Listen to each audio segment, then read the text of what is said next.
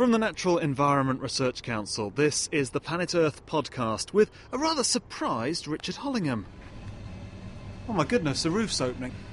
So the light comes down those pipes there, and as you can see, it's then directed up through these telescopes up into the sky. All will become clear shortly. Also, this week, geoengineering. Can technology save us from climate change? And we hear from the government's chief scientific advisor. Plus, the joy of sea squirts and the inevitable dinosaur story. First, though, strange goings on in a field in Wales. Here's our intrepid reporter. A soft, misty rain is falling on the greengrass hillside of West Wales. It's a peaceful, albeit slightly wet, rural scene, but rather than sheep in the field in front of me, there is row upon row of what look like oversized television aerials. And I'm with David Hooper, and you're responsible for the, the site here, and also Geraint Vaughan, who's Director of Weather Research at the National Centre for Atmospheric Sciences. Now, David, this is the MST radar. What does that stand for? MST stands for Mesosphere, Stratosphere, and Troposphere, and that's the three lowest regions of the atmosphere. So the troposphere would be the bit everybody's familiar with. That's from the ground level up to about 10 kilometres. That's where we see all the weather. Between about 10 and 50 kilometres, we get the stratosphere, which is the middle part of the atmosphere. It's very stable. That's where you get the ozone. And then above that, we have the mesosphere, which goes between about 50 and 90 kilometres. So you can say the mesopause is the top of the mesosphere, is pretty much the top of the atmosphere as far as we're concerned. This radar is actually also called a wind profiling radar, and it does literally what it says it measures the winds and it measures it principally. We run in what we call the ST mode, so that means between about 2 and 20 kilometres above the ground. So we're seeing most of the troposphere and the lower part of the stratosphere. Now, you say it, it's a radar, it's not a radar dish. I mean, how many of these aerials are there in, in this field? There's actually 400 aerials. 400? Yeah. And am I using the right. Is it aerial? Is that the right the We- phrase? We, we use, yeah, we call this an antenna array. So we're basically looking at the sky with all these antennas. The reason it looks like this and it's not a steerable dish is that we steer it electronically. This is about 100 meters by 100 meters. You couldn't really very feasibly steer that, so we change the signal to different parts of this array, and then we can effectively steer away and measure our winds. Now, we can't get any closer to them because the pulse from this appears to interfere with the recording equipment I've got here. But if you look at one of these, it's uh, whereas a, a TV aerial would be horizontal, these are, are vertical with these horizontal spines, if you like, sticking out from these posts. What is it doing? What is each one of these doing? It's sending out a, a radio signal. That's correct. Another term for this type of radar is a clear air radar, and that doesn't mean that we can only see when there's clear sky. What it means is, as opposed to a meteorological radar, which is looking for raindrops, we're actually looking effectively just at the air, and what we're actually getting is scattering from refractive index, and that's basically the same phenomenon that causes starlight to twinkle at night time. You get turbulent mixing in the atmosphere, stirs up the atmosphere, and causes these small changes in refractive index, and that causes the scattering. So that's what we're seeing. On top of that, we're also seeing the Doppler shift. Now, that's the really important thing for measuring the wind. As the air is moving towards us, we actually see a slight increase in the return frequency. If it moves away from us, we see a slight decrease. So, in that way, we're unique that we're measuring the full three dimensional wind vector. Well, if we're talking about turbulence, Geraint, you study turbulence, and I think a lot of us associate turbulence with that horrible bumping, lurching feeling in an aircraft. Is that what we mean? Is it air moving in these what, unpredictable ways? Yes, that's right. Turbulence is basically when the even flow of the air breaks down and you get these vortices and you get rapid upward and downward motions which throw your aircraft around if you're sitting in the aircraft. But turbulence is also very fundamentally important for the atmosphere. It's, it's not just something that affects aircraft. In the lower part of the atmosphere, turbulence is the way that uh, heat and humidity and momentum is transferred from the surface of the Earth into the atmosphere. And the project that we were doing recently was looking at that kind of turbulence. Because there is this relationship between turbulence and weather, and if you don't understand turbulence, you can't accurately predict the weather. Well, in yes, uh, the transfer of heat and, and moisture and so on from the surface into the atmosphere is absolutely fundamental. And without that, you, without getting that right, you're not going to get the weather forecast right. You've got behind us one of the other instruments you were using, and well, I can't tell this is particularly high tech from the outside. It's an old shipping container with a, a sort of makeshift ma- makeshift roof on the top. Let's go and have a look inside. Yeah, let's go and have a look inside. Okay, so we use these shipping containers because they're fairly easy to cut holes in and put bits of roof on. Um, but hang on now, let me try and get this door open. Here we go. So if you so inside, in so inside here, what we have, we have two rooms. In this room, we have two powerful lasers. Now, these lasers generate for us a variety of inf- uh, ultraviolet wavelengths. We use ultraviolet because it, it's much more eye safe than the visible radiation, so you can't see the output from these lasers. But with them, we can detect things like ozone in the atmosphere, water vapor in the atmosphere, we can measure temperature, we can measure the amount of aerosol, small particles in the atmosphere. And these complement the radar. The radar measures the way the air is moving, these things measure the sort of properties of the air, and putting those together uh, is, some, is, is the main purpose of this kind of research here. So you're firing these lasers what, vertically upwards? Yes, well, if you, if you come into, the, I'll show you here what you can see. You can see these beams are now being passed through those pipes at the back there, okay, and they're going through into this other room here. So if we go to this other room, through the doorway, and uh, this is all inside a container. Yes. So I'll just pull the door the roof back slightly. Oh my goodness, the roof's opening. Right, so there's give you a bit, bit of light. So the light comes down those pipes there, and as you can see, it's then directed up through these telescopes up into the sky. You can see mirrors here that are about a meter in diameter, the astronomical telescopes basically, and we collect some of the light that comes back. So some of the ultraviolet light we're firing up into the atmosphere gets collected by these telescopes and then it's directed into these optical detection units and we can measure it and by putting all that information together that's how we detect our profiles. I have to say, the inside of this is completely at odds to the outside. This shabby looking container. Then inside you've got all this high tech equipment. Oh. But ah. essentially, the system's quite simple that you're bouncing a laser off the atmosphere and measuring what you get back. Essentially, yes. It's a rather more complicated business in practice, but that's essentially what it is. Back outside, and the rain has stopped. Quite an impressive selection of technology here to probe the atmosphere, to look through this thick cloud above us. What, why is this so important? Well, one of the things that we need to get a better handle of, for example, is extremes of weather. Everyone talks about extremes of weather these days. It's actually very difficult to observe extremes of weather, and this radar does it very well because it's on all the time. So the, the weather comes to it, if you like. And, and this is, we can use techniques like aircraft to go and look out for the weather we, we want to look at, or we can use this technique where we sit here and wait for the weather to come to us. And we need both in order to improve our, our understanding of the weather. So that's, that's, I think, is the main strength of this technique, is that it can be left on all the time, and that gives us a complete data set then. Geraint Vaughan and David Hooper at the Mesosphere, Stratosphere, Troposphere that's the MST radar array near Aberystwyth.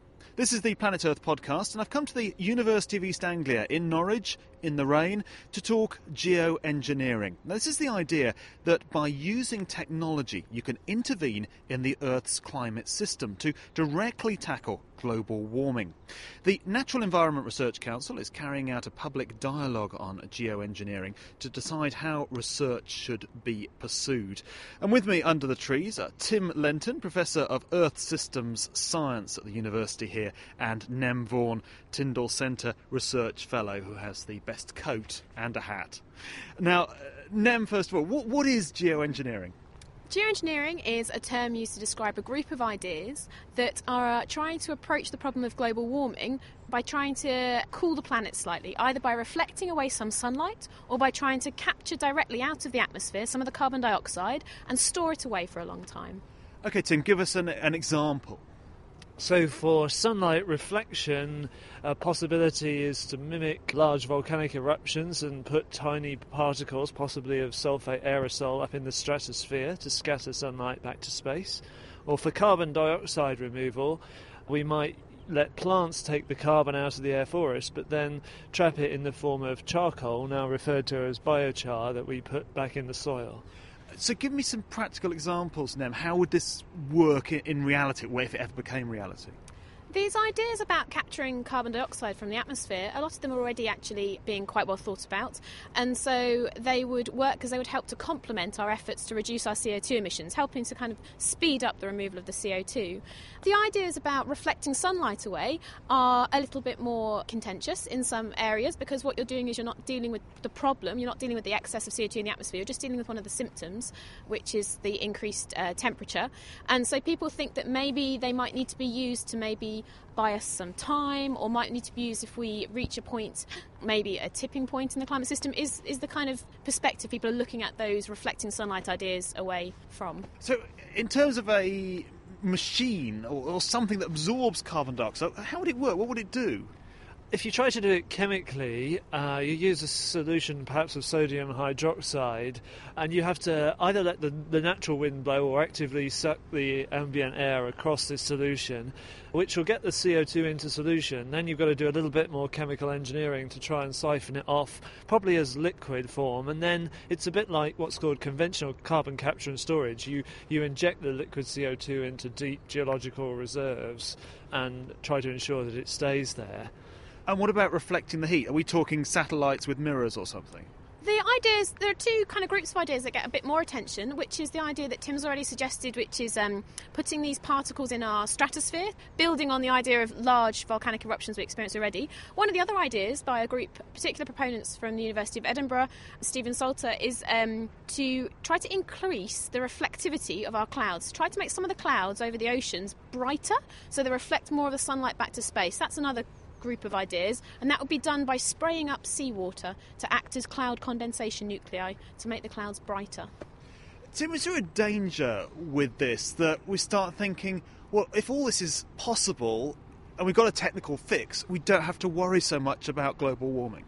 Yes, people refer to that as the moral hazard here, but we, we've done our work being quite explicit that we think the first thing society should do is reduce their emissions of greenhouse gases.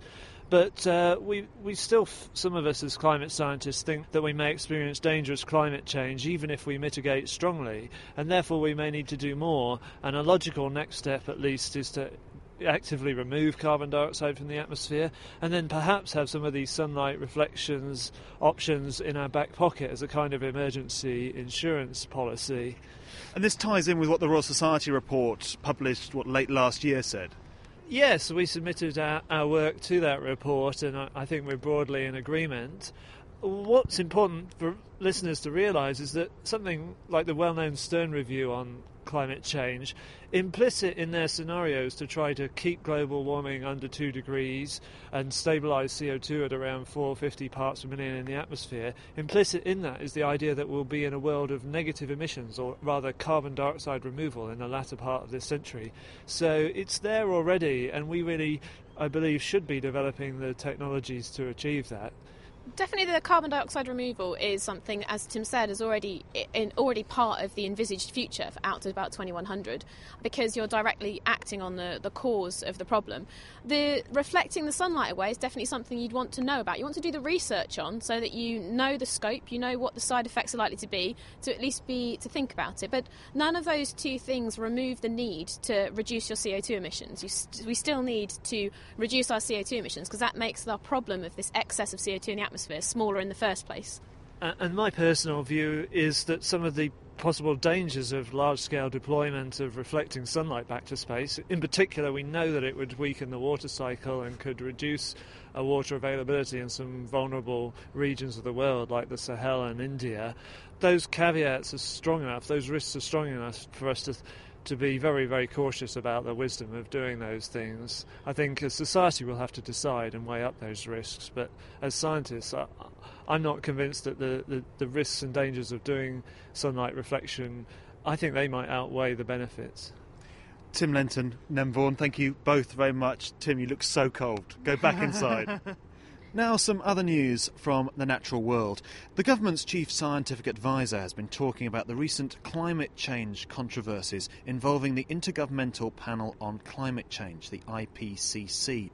In an interview for the Natural Environment Research Council, John Beddington told Sue Nelson that we shouldn't get distracted from the urgent action that's required. There is absolutely no doubt climate change is happening, that the evidence indicates that, if anything, it is happening faster than the original uh, predictions that the IPCC made in their last report that the evidence, which was reviewed in March 2009 by a large group of scientists working in Copenhagen, all of that pointed to saying not only is climate change happening, but that it is happening faster than even some of the more pessimistic predictions that came out of the IPCC. So, no, I would not change my views whatsoever. How can scientists convince the skeptics?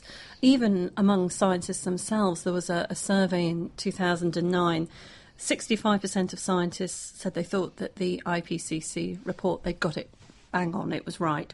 17% of scientists thought they'd underestimated it, 18% thought they'd overestimated it. This points exactly to the to the issue that we have got to recognise that there is fundamental uncertainty in climate projections. But I think in terms of the views of scientists, we've got to distinguish between what I would call proper skeptics and those who are uh, who are adducing arguments which actually have no credibility it is proper to be sceptical about the level of uncertainty, about particular aspects of physical processes, about data sets where there are gaps in those data sets, and so on. That's a proper degree of skepticism. And indeed, that's, that skepticism is what the whole business about doing science is about. Science grows by getting, looking in an appropriate way at critical comment on theories and uh, various developments. What is not credible is where fundamental laws of physics are challenged, or that in fact the criticism that is generated is a criticism that, when you come to look at it, is not appropriate. It's not using scientific method, it's actually more opinion or polemic. And I would distinguish very importantly between skepticism, which is proper in, a, in scientific debate and in debates involving engineering, but improper when, in fact, one is just using uh, scientific facts and manipulating them to generate an opinion. John Beddington, and there's a link to the full interview on the Planet Earth online website. Let's get to that dinosaur story now. And a British Chinese team of paleontologists has discovered that dinosaurs had coloured feathers. By looking at immaculately preserved proteins in fossilised dinosaur remains, they found that a dinosaur called Sinosauropteryx had ginger and white stripy feathers on its tail, while another dinosaur called Confuciusornis, an early type of bird, had patches of red, black, and white feathers. The scientists think that because these feathers are on the dinosaurs' tails, they probably evolved first for display and only later became useful for insulation and flight. This adds further weight to the idea that birds evolved from dinosaurs.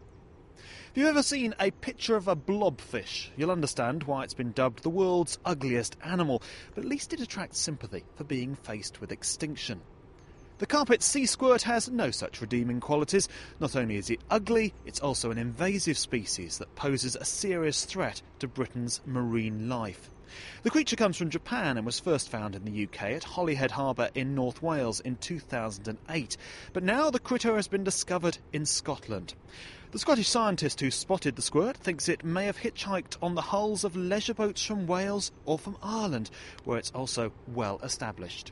Although it could spread rapidly in Scotland, scientists say it's not too late to stop it. There's a link to the non invasive species website on our website, that's planetearth.nerc.ac.uk. You can also follow us on Facebook and tweet us on Twitter. I'm Richard Hollingham, and this has been the Planet Earth Podcast.